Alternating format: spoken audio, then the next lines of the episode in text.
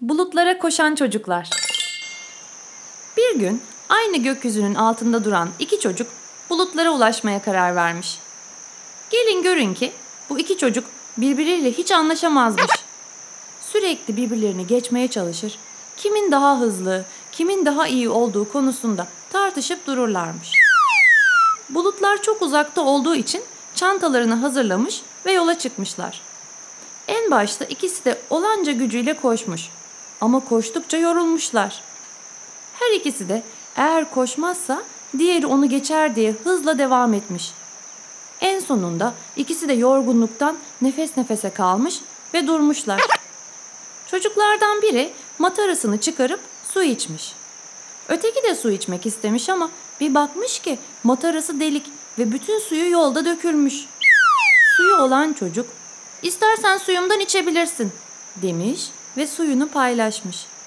Sularını içtikten sonra bu defa yürümeye başlamışlar. Geçtikleri patikalardan birinde çocuklardan birinin ayağı taşa takılmış ve yere düşmüş. Diğer çocuk endişelenmiş ve hemen elini uzatmış. Düşen çocuk eli tutmuş ve teşekkür ederim diyerek ayağa kalkmış. Çocuklar birbirlerine gülümsemişler. Ulaşmaya çalıştıkları bulutlara bakmışlar ama hala çok uzakta olduğunu görmüşler. Çocuklardan biri üzülmüş. Diğeri, hadi devam edelim demiş. Yeniden yürümeye başlamış, birbirlerine yol arkadaşı olmuşlar. Çok geçmeden başlarının üstünde kara bulutlar belirmiş. Bu bulutlar ulaşmaya çalıştıkları beyaz bulutlardan farklıymış. Birden yağmur yağmaya başlamış.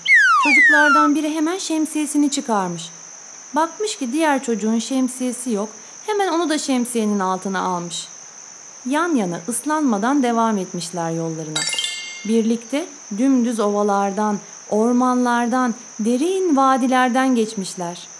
En sonunda bir dağın tepesine varmışlar.